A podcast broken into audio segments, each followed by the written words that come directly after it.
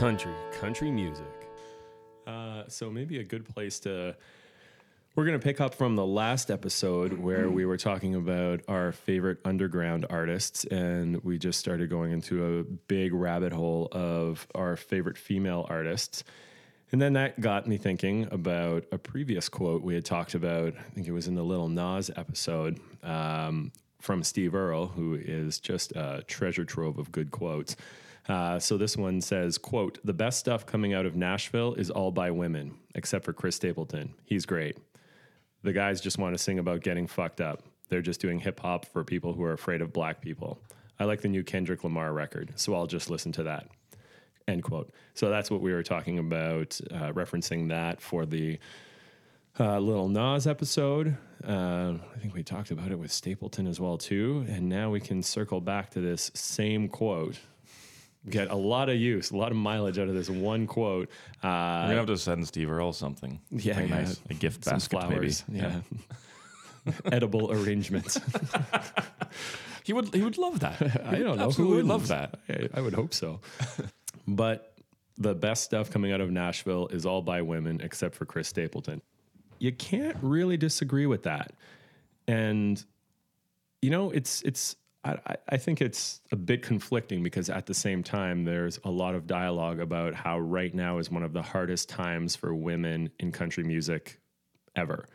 Um, it's there's so much less budgets, so much smaller playlists, so much more focus on homogenized bullshit and bro country, and so much less focus on the females. And a lot of the females that are in the middle of the pack that aren't really country, they all kind of sound the same. But the best of them are just killing it. And there's so many on the underground that further to our last episode that we just hope are on the verge of exploding and it just it just seems like we're on the cusp of something big like the future is going to be female and we just don't it, it's just not quite there yet Well, and you, when you look at it, I think uh, in re- reactionary terms to bro country, um, I feel like the female artists that are killing it, so to speak, are they're high roading it. Like they're they're not trying to create a female version of the bro country stuff because Right. it's awful and nobody needs to hear more of it. and maddie and Tae did a good job of uh of satirizing that a couple years ago Yeah. with a girl in a country song Yeah, exactly. Um, so I, I think the fact that they're high roading it is, you know, that really lends um, some credence to what you're saying about uh, the future of it. Because when you've got all these genuine artists, sort of, you know, and it's almost again, I, I say it a lot, but it's reactionary to something, and uh, it's it's cool that that type of music is out there. also, I just want to clarify something. I just thought about what I said, and I, I realized I don't want to make it sound. I, I said it might be on the cusp of something big with the future is female. This is not to imply that women will now be important and big in country. Um, they were already We talked about this, and like, huge. yeah, something's happened recently. Maybe it's post Napster and like post huge record sales where everything is tighter now and there's less money for females. Things are only where it's super safe and heavily invested in bro country and and shit like that. But like the 80s and 90s were so steeped with amazing female talent and not just like quality but quantity. Mm-hmm. There's tons tons. and it it just it's like the gates seem to close or narrow or like the percentage of females allowed to be signed to a label or something has changed and an X percentage of that is just not good. Like, I'm sorry, I don't like Kelsey ba- Ballerini at all. Like, if she was on the pop charts, like, cool, great. But I feel like that's like diluting what's good about country music on the radio. Yeah, and it's it, it's funny you mention her because I, I kind of She got inducted to the, or uh, she joined the Opry. boy. Yeah, recently, uh, Carrie Underwood uh, invited her. So the reason I, I, I say it's funny you mention her is because I was, I was as I was breaking this episode down in my head of you know how how we are going to talk about why we were talking about it and sort of what my reasoning and my motives behind it were, and it was, you know, I, I love to hear just a general human's perspective on things. Um, What do you mean? I just mean when it's not overshadowed by respective or perceived gender roles. I just love to hear. Um, that's what I love about music is, is hearing um, you know how people deal with very th- various things in their lives, be it relationships Sure. or, things like that. Um, so, in the same way, you know, I, I don't give a shit about artists that I don't respect. I don't give a shit about what they have to say. So I don't give a shit what Sam Hunt has to say. Same reason I don't give a shit what Kelsey Ballerini has to say. It just it doesn't um, it doesn't resonate with me. So I don't I don't respect that Yeah, artist. but, well, well, that's not fair to say because like you, it may not change your perspective on how you like their music, but because music is music, you're gonna like it or not. But maybe it'll give you a window into like their mo or what they're doing or why they're doing. But I don't think they even know why they're doing what they're doing aside from just trying to sell records. it's, it's possible. Yeah. But uh, But anyways, I I guess the point I'm trying to make is that I love hearing what a real, honest, genuine artist, uh, what their perspective are on things, as I hear it through their music. Um, obviously, I have a male perspective because I'm a man, um, but I love to hear that the female perspective uh, on the same things, um, whether it be about you know relationships, drinking, uh, industry struggles. yeah, hear the other side. What's that? Yeah, I hear the other side of it for sure. Um, so, and I, I might For not so be many able to. decades, it was so pre- prevalent. Yeah, exactly. And you're starting to see it again now. Um, and, and although I might not perfectly understand that perspective, I can definitely relate to it. Yeah, because it's not your lived experience, but Yeah. you want it to be part of the conversation. You want it to be on the air. And I think, yeah, so that's almost It exactly almost feels why. weird that it's not. And that's almost exactly why I want to hear it because it's, I don't have, I want to hear that perspective. I want to know what it's like, um, you know, to be a, a female in the country music industry. Um, I, I want to hear about the struggles. I want to know what they go through, and it's it's astounding sometimes some of the stories you you might hear through the songs or just in general, and the unique challenges they face and things like that. And I think ultimately, you know, it ends up um, producing some some pretty quality songwriters and music, songs, whatever. Today, that might be more difficult because I think if you're saying that in the context of today, as opposed to just the con- country music in general, um, there's not a lot of opportunity for that. Because what, what I'm hearing from you is the the um, like real country music, like heartfelt stories, the struggles, the the heartbreaks, the everything, and and hearing it from all perspectives. But music isn't really like that anymore on the radio. Like it's all about I don't know. I don't even know what the topics like cute pop bullshit yeah, and uh, that, that that's a bad generalization of like a lot of the bad female pop country which is the same garbage as like the bro country of like hey girl hop in the truck tailgates back roads i'm rednecker than you blah blah blah. Like it's it's it's almost back to our last podcast conversation where to, to get these perspectives you need to go to the underground where it's not based the music the mo isn't selling records entirely. It's it's still an artistry a, a, a nod to the tradition and storytelling and and context. I, I think um, maybe this is a good segue just into because there's an as we're talking about this, it's very much one of the artists that I wanted to talk about, um, who's uh, Margo Price and the best. The best. Uh, and when you talk about you know lyrical content and things like that, where have we talked about her yet on this podcast? I don't think we have, which is a shame, but I'm, I'm, about to I'm get into it. embarrassed that we've talked about Kacey Musgrave so much, who I love, but I feel like I love almost as much, if not the same, or maybe more, Margo Price. Yeah, I mean, How have we not talked about her She's yet? phenomenal. I've been listening to her nonstop for the last couple of days just because um, I knew I wanted to talk about her and I wanted to like I've always listened to her, but you know, not as as actively um, as I would have been if I was going to start talking about it on a podcast. Mm-hmm. Yeah. But as we were talking about this whole thing and talking about um, experiences and from a female perspective and all that kind of stuff, um, there's a song off uh, her first album, Midwest Farmer's Daughter, called "This Town Gets Around." Love that song and love that record. And it's it's exactly what I was talking about, getting a female perspective on something like so. so this is obviously a song about the music industry. Um, lyrically, like I'm going to read you a bit of the lyrics, um, just in my best announcer voice. But uh, as Do the, your best, Bill Cody. as the saying goes, it's not who you know, but it's who you blow that'll get you in the show. If that's not the case, I hear you pay them, but I don't come easy and I'm flat broke. So I guess it's me who gets the joke. Maybe I'd be smarter if I played dumb. And it's like it's super ballsy, like a Yeah. super ballsy song. I love how raw it is. this is an outlaw country song, hundred percent. Margo Price is outlaw country, Uh, I would agree, hundred percent. and then you see, She's like today's Jessi Colter. yeah, I agree. Yep. And then you that that first video she released for uh, Every- her- although everybody compares her to Loretta, which I also agree. Her voice Yeah, I can is see that. yeah. uh, but remember that first video she put out that hurting on a bottle, I loved it. and it was so like you could tell That's the just one where they're just raging around town, yeah, right? they're just getting hammered, Yeah. like just raging around town. Because there's another one that like starts in their hotel room or something. I don't know. The ba- what was the other one? Uh,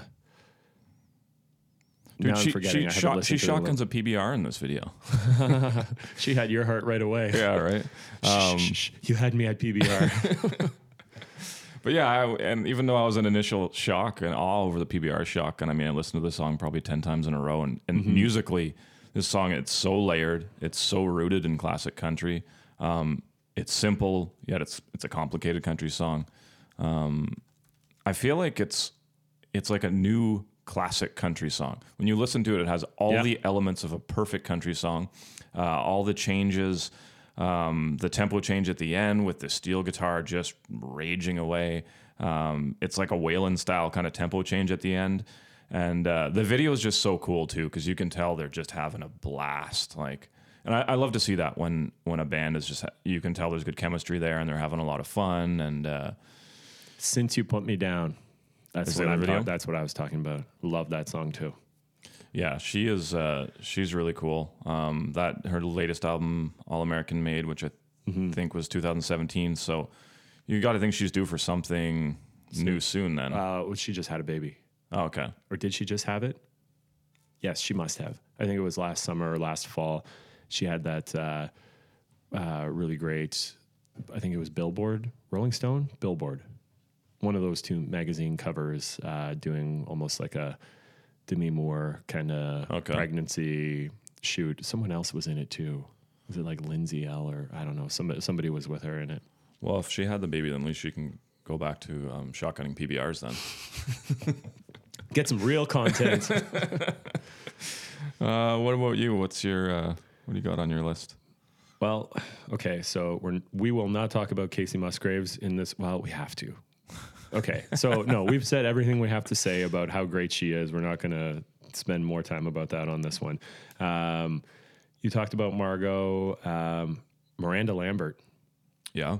So we're we- we've got more underground things to talk about, but in terms of super successful, that's somebody we should have talked about in bridging the gap. Well, we never said we had to keep this episode underground. We just said No, I know not this one, but Yeah. I mean like back a couple episodes in Bridging the Gap. Why Oh, didn't yeah. we talk about Miranda? Yeah, that's she's fair. That's a fucking fair point. killing it.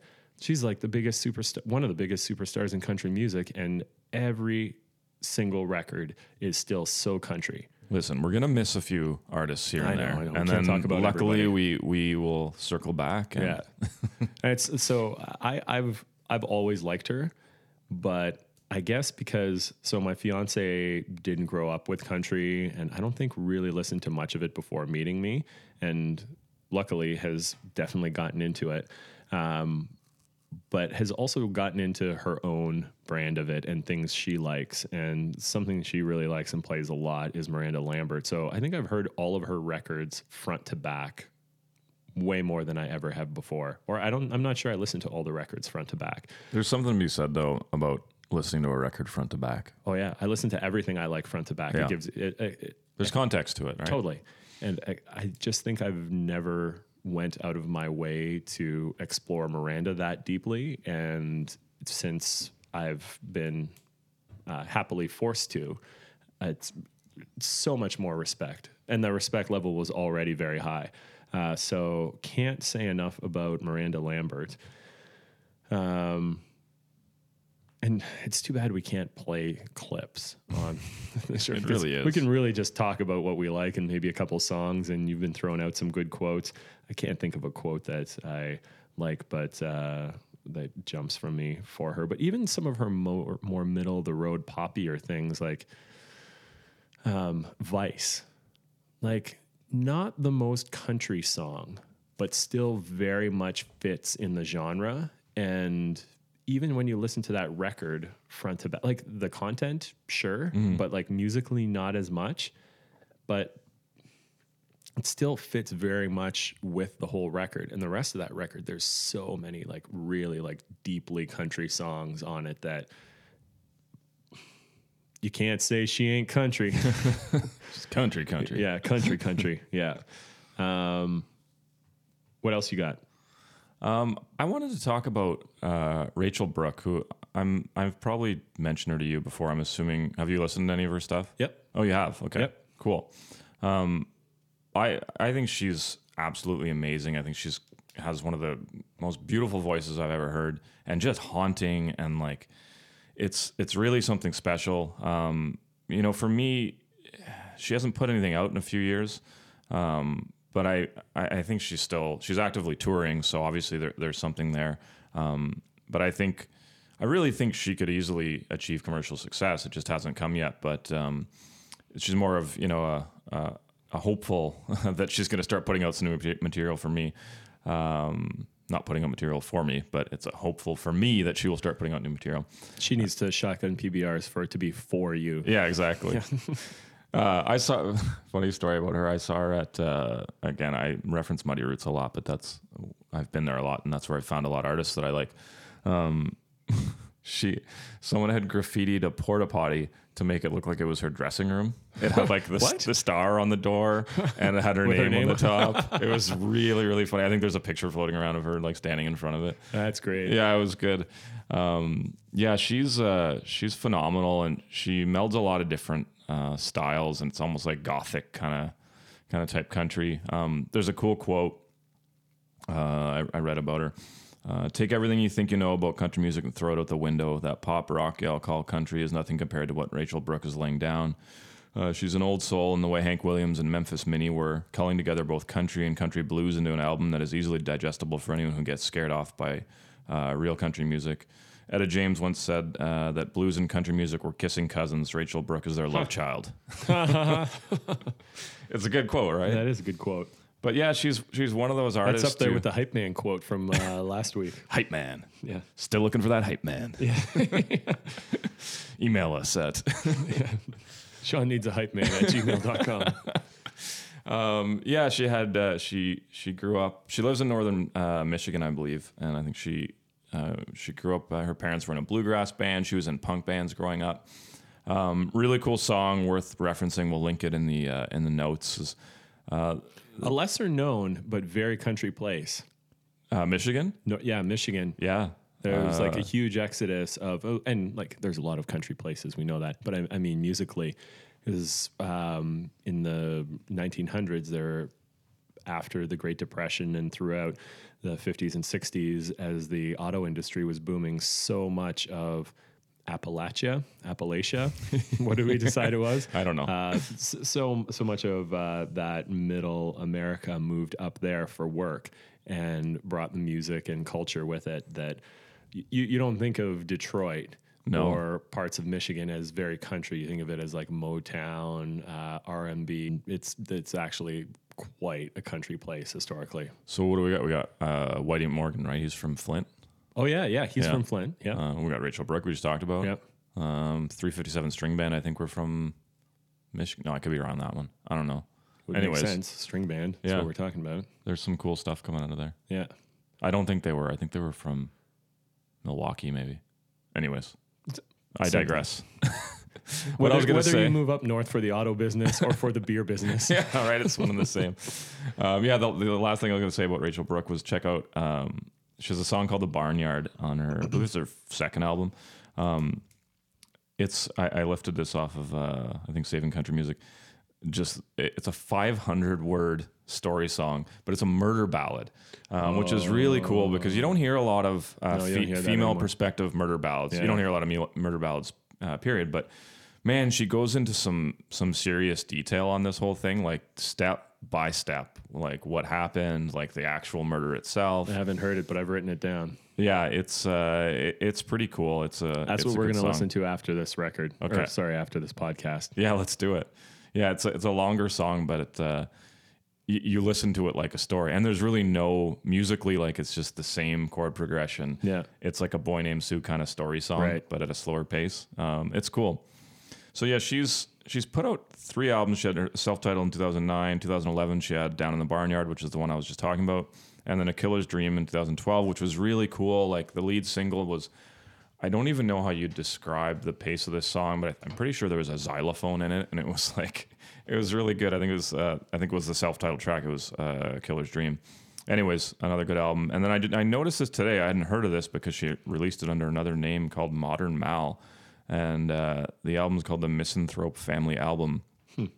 It's a bit more of like a alternative folk kind of album, but you know it's still got her signature voice on it. Obviously, it's just I don't know why she decided to put it out under a different name, but uh, another cool album worth checking out. And I'm really hoping to see uh, some some new material by Rachel Brooke in the future. Yeah, I'm looking forward to hearing this song too. Um, somebody else I had on my list that we definitely need to talk about. We've mentioned her before, but we also saw her recently at the Grand Ole Opry, which was super cool to see her there. Uh, Ashley McBryde. Oh yeah, that was that was amazing. Oh man, Yeah. I love her. I think she, like, I, did she peak at number two? I don't think she. She owned that stage at the uh, at the Opry when we were there. Oh yeah, yeah. She she killed her performance. yeah. Um, just thinking with her latest song, she, I don't know if she hit number one with it, but it was sitting heavily at number two for a while. So, uh, great to see her really getting commercial success. And she, uh, apart from playing at the Opry, she's not a member yet, I don't think. Um, she has the other greatest honor of country music uh, to open for George Strait, which she already did uh, once this year. And I think uh, the Strait to Vegas tour, I don't know when it's opening back up. I think it's December, November, something. It's later this year, but she's going to be on that. So that is huge nod of legitimacy from the king himself. Um, so anybody who doesn't know, check her out. All her songs are great, but still, like her first single, uh, uh, "Little Dive Bar in Dahlonega." Oh man, love that song. Hauntingly awesome. Um, speaking of Ashley's, I'm going to jump in and do two in a row, uh, just to keep Couldn't the, ask for a better segue. Exactly, I know. I was going to be polite and hand it off to you, but I was like, no, I'm running through my Ashley list here. Get through your Ashleys. Uh, Monroe, Oh yeah, you familiar with her? yeah. You listen to a lot of her? Not a ton, but uh, So her latest album, I like. I don't love. Not because it's any less good. I think vocally she's probably the best she's ever been.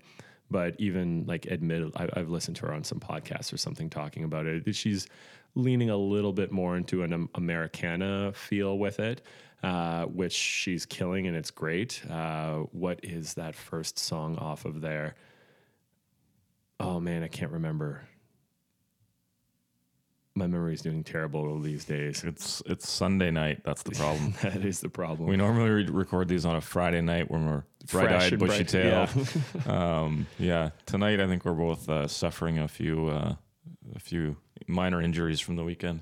Yeah, the was it the sparrow or something like that? Well, hold on, I'm just gonna Google this. We can edit this out if we need to. Uh, Ashley Monroe.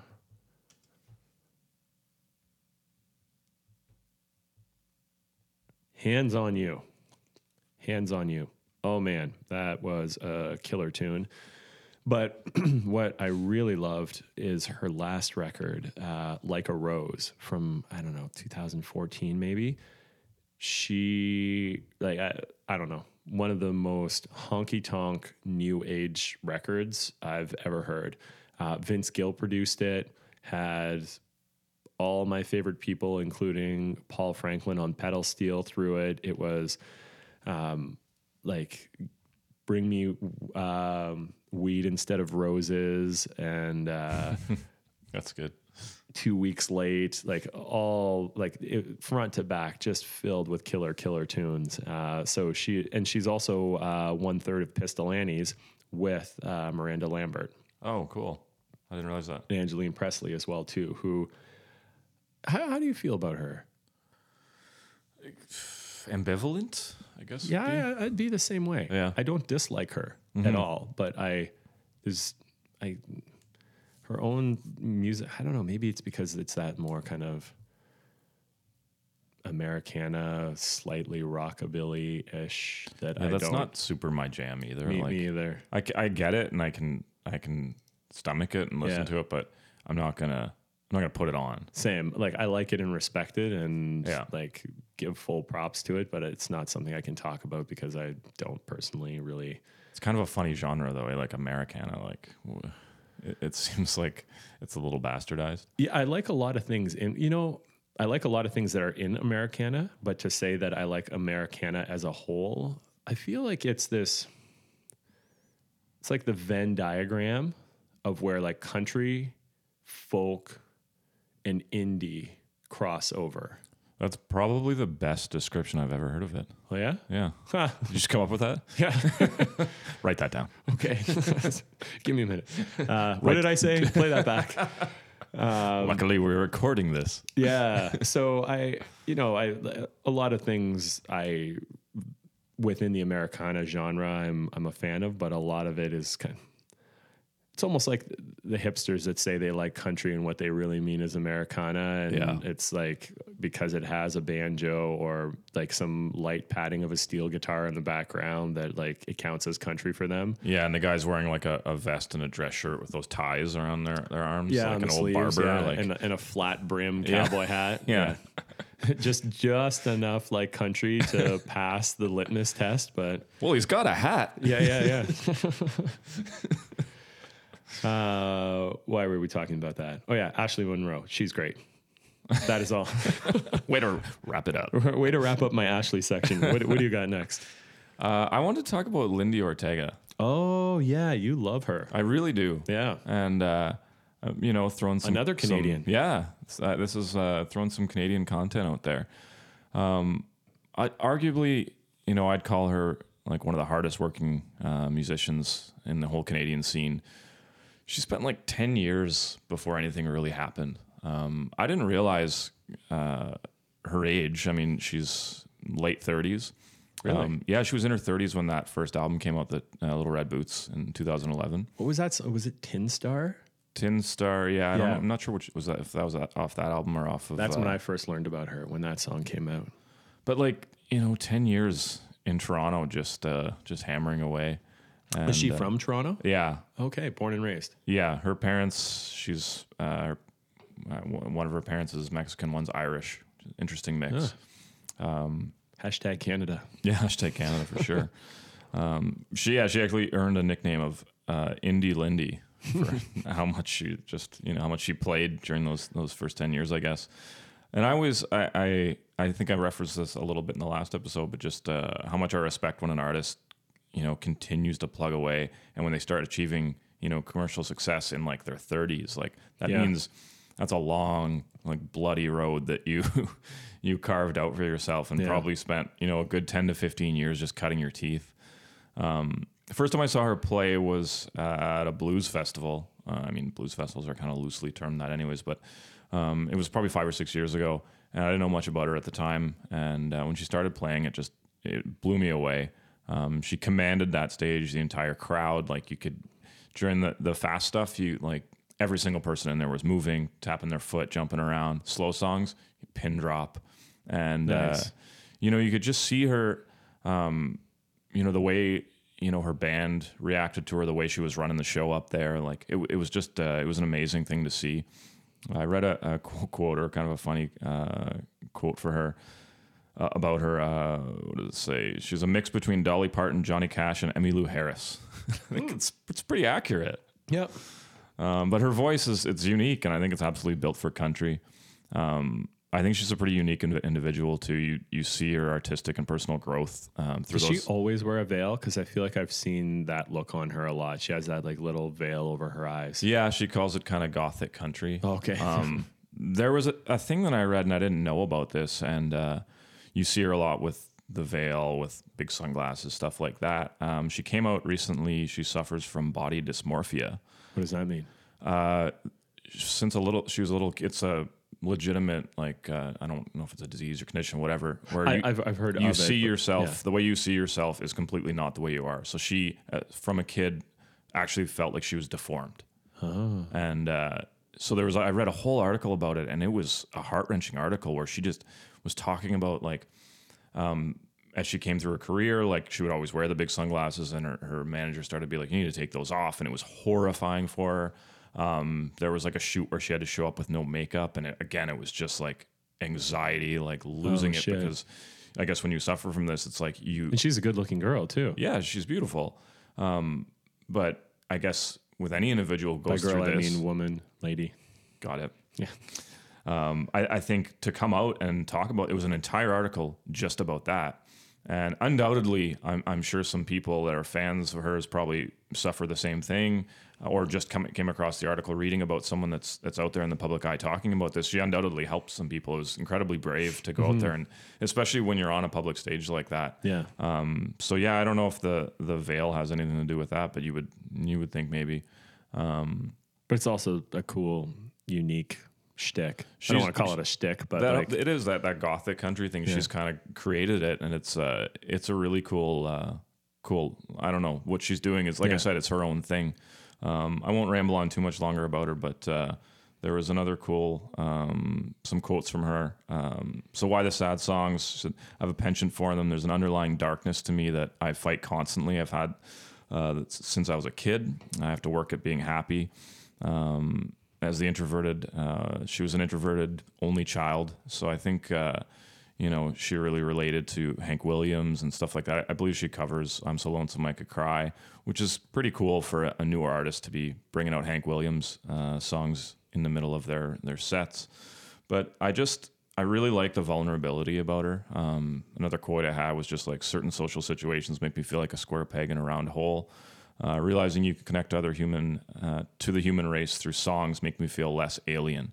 So I, I think that's an amazing quote. Just how we, we often talk about how music makes us all feel, and uh, you know how songs can be healing for the listener and all that kind of stuff. But I think we often forget that um, for the person who wrote that song or the person that's um, performing that song, it's also you know it's healing, it's therapy, it's putting it out there, and it's it's very important that they can put that pen to paper and and put their struggle out there. So, anyways, I think Lindi Ortega is uh, is really cool. Another thing I found a quick one, uh, she toured with uh, Social Distortion at some point, and uh, I think this is where she sort of learned how to how to be such a sort of commanding musician on stage. Uh, she said like I couldn't go out there and be meek, so I became this kick-ass thing. After that, I thought I can do anything. Um, people are mistaken if they think I'm fragile. So she's got that sort of dichotomy, you know, and I, I think she's a really cool musician. Um, she's pushing four albums, I think. Her last album was a little bit out there, uh, Liberty. Um, I read that, you know. what do you mean by a little bit out there? it's like a I concept uh, concept album. It's kind of like uh, like a redheaded stranger type thing, and uh, I think it was like heavily borrowed from like uh, you know Tarantino kind of films, stuff Oh, like yeah. that. And uh, it's I, I'm gonna be honest, it's not my favorite album, but it's it's a cool concept. It's worth giving it a listen. Yeah. Well, I'm going to uh, pick up on the Canadian aspect and uh, talk about Brea Lawrenson. Familiar? Yeah, uh, from outside of Ottawa, and I've seen her a couple times, and uh, she has quite a set of pipes on her. She can sing really well, but I really also identify with the type of songs she writes. Uh, I love her um, whiskey focused songs.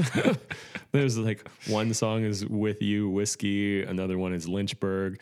Uh, so I, I've always l- been a sucker for. Even some people might consider it like a cheesy country trope to talk about like uh, alcohol, alcohol production, the towns of which they come from, etc. But uh, somehow, when done well, that's always seemed like such a good classic style for me. And for there's nothing wrong with songs about whiskey. no, I know, yeah, Um, We could probably do an entire episode uh, about songs about whiskey.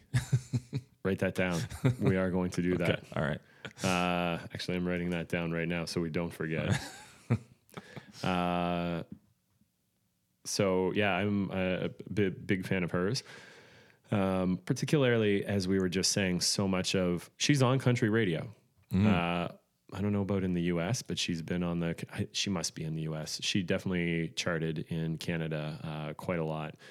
And when we're talking about the homogenous, like cute bullshit of so much of female country, what, what do we call that? Because like, I don't want to keep just throwing dumb adjectives at it, but if we, if we call bro country the stupid male country of today, what what's what's the female equivalent? Is it is it just pop? Yeah, I guess Like- just pop country. I mean, Like you could. I generally, I think I call a lot of it like laundry list country, where it's just like they just rhyme off a laundry list of things that are perceivably country. But not um, even that. Like what what's like pop? Like what's Kelsea Ballerini? Yeah. Okay. Um, That's not even trying to be country. so if we're moving past, you know, pop country as a, I don't, I don't know what uh, Uh, we'll ju- we'll just call it that. Like pop pop country, female pop. Yeah. So the the homogen in a world of cis country. cis country, yeah, bro country, cis country, yeah. Um, so in this world of cis country, uh, it, it's nice when there's people that are charting that sing like this, play like this, and the content is is like this. So uh, won't won't go on any more about that, but uh, uh, special little Canadian nod to uh, to Miss Brea Lawrenson. You're so right on that content side of things, though. Eh? Like what a difference, what a difference content makes when it's something that you actually, if you're actively listening, you can, you know, you you feel that there's something there. There's something to listen to. There's a story. There's something that you can relate to, and uh, but it's not easy. Like to write music with with content, it's not easy to do, and I think that's where you sort of separate um, songwriters from, I guess, performers, whatever. Yeah. Um, but yeah, it's it makes a big difference. Uh, what else? Keeping, I'm gonna keep it Canadian. I think. Um, Give us another. I've been into uh, Belle Plaine recently. You ever? Uh, no. So, uh, she did a song with uh, Colter Wall on, I think his. Uh, yeah, it was on his first album uh, on Imaginary Appalachia. How many times are we going to reference. Appalachia? um, so yeah, she she did a song with him on there, and, and she just has a beautiful voice. And uh, when I heard that song, I kind of, you know, well, who is this person? Kind of looked into it a bit further, and then uh, I actually saw her recently.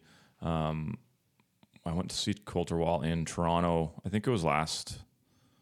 I don't know. Last year, it wasn't wasn't even a year ago.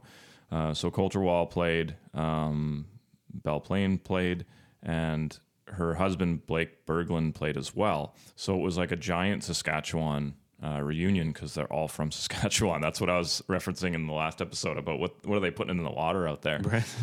But um, and then so she just released uh, uh, a new album, and she does another uh, duet with Colter Wall, which you've probably heard because we've covered it. Um, is it cheating? I don't know if you've heard Oh yeah, that yeah. song. Yeah, You did at your last show. yeah. Um, so such a cool song, and uh, again, it's one of those like kind of flips some gender roles here and there, and uh, but she just has a, a beautiful, beautiful voice, and um, I don't know, like I, I was reading some stuff where everybody seems to just talk about like you can't really categorize her music, like it, it's country, but she blends, you know, a lot of stuff in there, um, like classic country styles, but um, she was also, uh, I believe she's um, performed with like orchestras and, and things like that. So she's a pretty well rounded um, musician.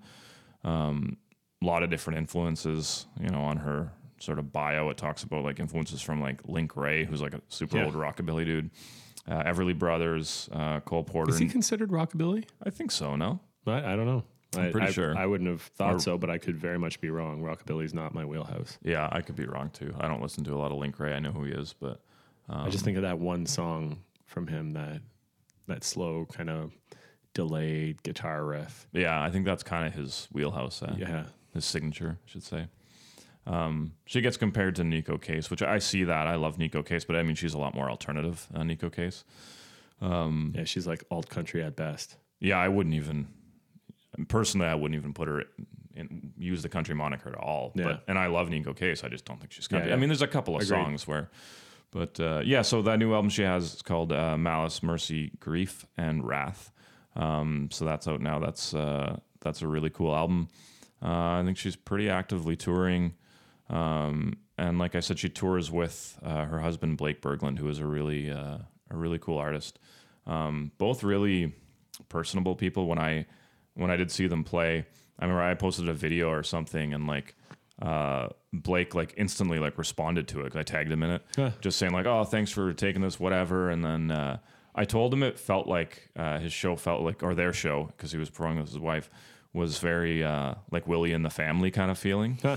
And I, you know, that's a pretty big compliment. And uh, but such just a nice guy, and uh, she's uh, very nice too. So it's cool, you know, when artists are accessible like that and, uh, and everything. So yeah, check out that that new album she has out there. Yeah, I will. Um, should we keep it Canadian for one more? Yeah, if we keep rolling with the with the Canadians, let's do it. Uh, well, we talked about her a little bit in the last episode of Underground Country, but Whitney Rose. Ah, yeah. Yeah, uh, we are both fans. Um, Sean knows her personally. I don't, but I am a big fan of her music. And I almost, she was on tour when I was in Austin last year. And when I walked into the Continental Club, it was still, what day was it? I remember if it was Sunday or Monday I went in. And it was Dale Watson was on the board. I think no, it wasn't her. She was going to be the next day or the day before. And I was like, "Oh my God, is Dale Watson playing tonight? Did we just happen in on this night?" Uh, and then uh, she was like, "I think so. It's like it's his usual night." Uh, and then she goes and asks the managers, like, "Oh no, no, no, that's last week's board. Sorry, uh, we need to update it," and wipes it all off. But uh, yeah, w- what a spot to have like the two in-house like residencies to be Dale Watson and Whitney Rose. It speaks to that uh, to the music scene there. Oh man, Yeah. it's Nashville and Austin are easily the two coolest places I've ever been musically. Yeah. Yeah. I got to get to Austin for sure. We'll have to We'll do, a- it together. Yeah, we'll do a trip. Not at South by Southwest though, No. on on a regular re- regular schedule. Yeah. We should tie it into. I think we talked about this. I feel like we had this exact conversation. We should tie it into Willie's uh, Fourth of July picnic. Right. Yes. We'll do that, and then we'll pop down to, Yeah. to Austin. Good idea. All right, trips in the making.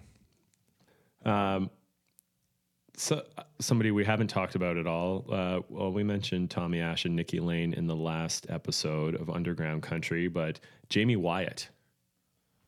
Not familiar. No, No. dude, you will like. Okay, I'm putting Yeah. it in the. It's going in the list. Yep. Um, uh, California lady, woman. Uh, she had, I, what was she in jail for? I guess it was, I think it was drugs, drugs related, like maybe possession. And so she wasn't in for a very long time, but uh, is definitely running with a Merle like story of like hard time, uh, like post jail, and really seems like a very cool chick, at least from uh, her socials, and really great record as well too. Um, what is I'm doing terribly remembering song titles now. Wyaska, what it's it's the name of a town. What's her song called? Again, folks, it is Sunday evening at the Country Country Music headquarters. Wasco. Wyaska. What am I talking about? I don't I don't know the name of California small towns. This is the last Wasco. time we record on a Sunday. Uh, we're, yeah, great tune. She she she's great. Uh, we talked about Kelsey Waldon last time. Yeah, a lot of these um, artists. I guess if we don't have full time today for it, just circle back to the last episode where we were talking about underground country. I guess that kind of pushed into today's topic of female country because we were just ranting about amazing females last time and moved into a broader conversation. Uh, you know who I like quite a bit that is quite mainstream and doing well and like maybe someone wouldn't give them a second look from like a real country perspective RaeLynn Okay. you know Not really, no. uh check it out Yeah. um what love triangle her first uh single was really good. It was all over the radio, like very mainstream in that sense, but like what you were talking about like real songwriting and like real feel and like that that song is all the feels and another nod of legitimacy also opened for george strait um Wow. Yeah that, to, to me that that's one of the main litmus tests uh I've noticed. yeah. Uh but she she keeps putting out good music and she seems like someone that is is is, the real deal. I'm i'm really excited to see more of what she's gonna do. Somebody that i'm that's kind of disappeared that i'm wondering what has happened to and if anybody listening knows uh zoe muth you familiar with her No, I'm also not familiar with her. i think she's from seattle somewhere in washington and You don't see a lot of country coming out of that. Uh, Not that anymore. city. You, you used to way back in the day, like in Loretta days. She lived there. Uh, that's where she started uh, her her music career, and and moved back in, into Nashville. So it it has had quite a strong country history, similar to what we were talking about with uh, Michigan, like unexpected, not your classic places. But uh, It's cool to see those those non-classic places. It's worth exploring a little bit further. Almost like yeah, yeah. Non- what is the Washington country music scene really yeah, like? yeah. I'm out there in uh, August, so I'll do some exploring. Oh, yeah? yeah. Cool. Actually, we talked about them earlier. Not that it fits in with this episode, but uh, Lost Dog Street Band is playing Yeah. there when I'm there. Oh no way. Yeah, so I'm pretty jazzed up about that. yeah. You're big fans of them. Yeah. Um, what were we talking about? Oh yeah, Zoe Muth. Um, what was that record called? And actually, any of her records where I think she only has three, and they're all awesome. You you would really like them. They're they're definitely up your alley as well. We we would cross over liking that very much. Actually, I have one of the records over there. We could listen to that after as well too. All right. Uh, who else do I got on here? We mentioned Summer Dean and Bri Bagwell last time. Uh, oh, Brennen Leigh, uh, from another Texas gal. Uh, great stuff there, as well as Bonnie Montgomery. Uh, I think she did quite well at the Ameripolitan Awards this year, or at least was We nominated. gotta go to those awards too. we got a lot of travel. That would be a eh? fun party. Yeah. Maybe that's when we go to Austin, Yeah. because I feel like they're in Austin. If not, they're somewhere down there. Yeah. That that would be real fun. That'd be a fun trip. We'll talk to Mr. Watson and uh, you know get some press passes. Yeah. Hold on, I've got a T-shirt for you. Be right back. Uh, anyways, uh, I, and also Sunny Sweeney, uh, someone else who I I can't believe has not made it like commercially big. There's a, there's uh, you know, and that uh, sort of you know sticks in sticks in my craw. You know, when you see some of those artists where it's like you're like, damn it, they should be commercially successful. Seriously, And there's a lot out there that, and it's frustrating. Like it's it's frustrating as a, a fan. You see it like you're like all the pieces are there, just like you're. and this is literally all the pieces are there. Like even from and I don't know when her first records were. They were in the 2000s, um, and I'm I'm thinking about like her songs like Next Big Nothing and Heartbreakers Hall of Fame and things like that. That it should have it should have been huge. Like she's a very good looking girl, and for the aesthetic part of the thing that is like it or not a big part of the business. The, the Yeah, I mean, sound I- is there. I don't think we need to go down that road too far, but it's admittedly it's a huge part of, of Oh, the industry. totally. You Yeah, know, like on it- both sides, but I would think Oh, definitely probably, on both sides. You know, For sure on both sides. Probably, unfortunately, because of the patriarchy, more on the female Yeah, side. 100%. But uh, but like it, it's it's not often you see too many unattractive singers on the on the stage, either male or female. But uh, yeah, she she had the full package. Has the full package. She's still like that last record. Was it last episode we were talking about that with "Bottle by My Bed"? Man, that's a song. yeah, I think so. That's a song. Um, so yeah, I, I just I, I never got why she's not like a, a top, like why she's not Kacey Musgraves or something along those lines. Anyways, uh, end my rant on that. Um, oh, you got anything else? All right. There's one more person we need to talk about, and I don't know how we haven't done this yet. Um, I should have mentioned it for sure near off the top, if not even in the. No, she's not underground, so we didn't need to talk about it last time. Lee Ann Womack. ah, Lee Ann Womack. another oversight on our part. Like we said, major oversight. Okay, so we should have talked about this earlier, but a major oversight on our part. Lee Ann Womack, arguably the queen of country music. People call her the queen of country music today. We should have. It should have come into my mind when we were talking about Miranda Lambert earlier, and how did we not talk about Miranda in the past? Um, I'm not sure how we've forgotten Lee Ann Womack. Been to her shows, love her music. I think it's some of the best country music to come out of the late 90s and through 2000s. Like 20 years and two husbands ago. Oh my God. I, I, I think we were. I mean, in our defense, I think we, a a lot of the artists we were pulling out were sort of like 2000 and forward kind of thing for a lot of their their material. So that that might be a big part of why we. Yeah, she's 2000 and forward. Yeah. I feel, I feel like the majority of her hits were then. What was, um, Think of a Reason Later. That was her huge, I think that was her main huge hit, or at least the one I love the most. That was definitely from the 90s. That one was earlier on, but uh, I may hate myself in the morning, but I'm going to love you tonight. and 20 gold. years and two husbands.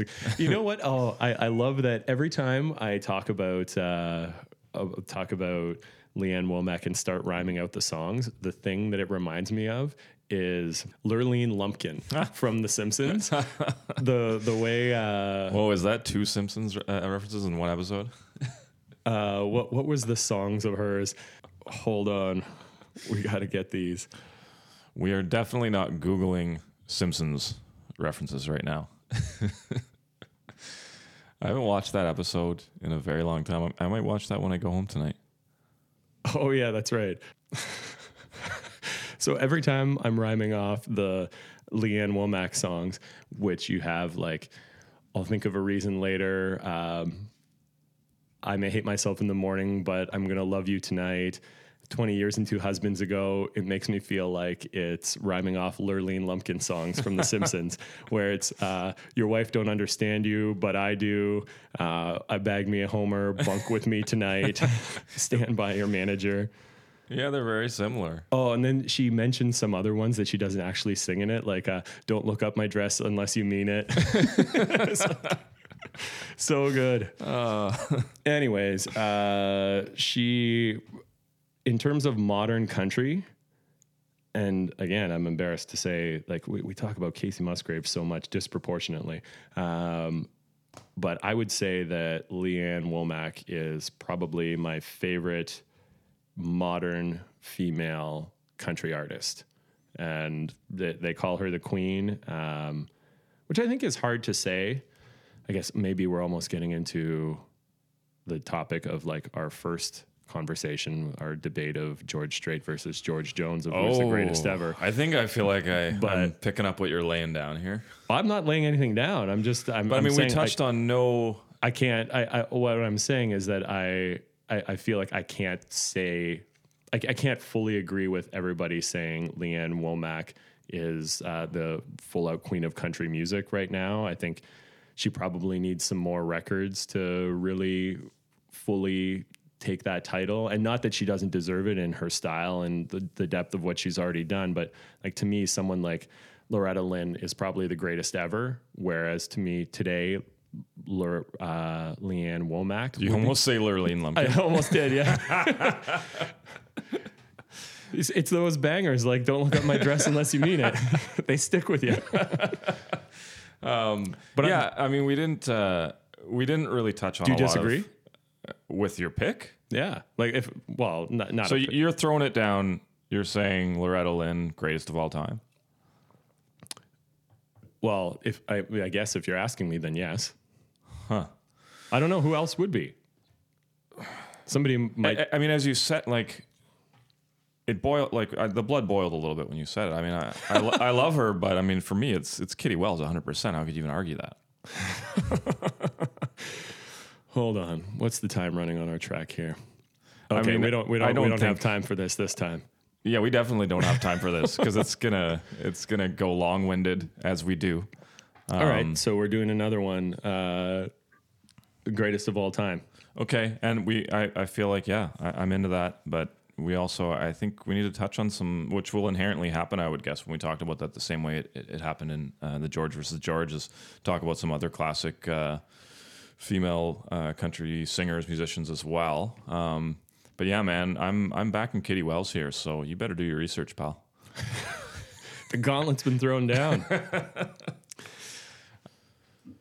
All right. Well, it's Sunday night. We are uh, winding down here at the Country Country Music headquarters. I got Merle Springer at my feet as usual. We Our are, executive uh, producer. Our executive producer.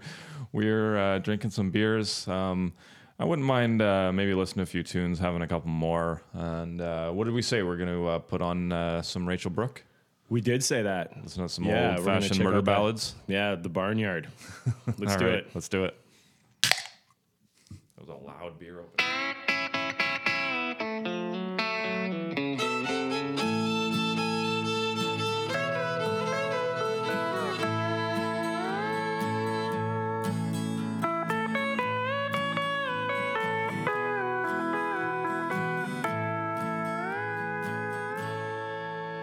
Country, country music.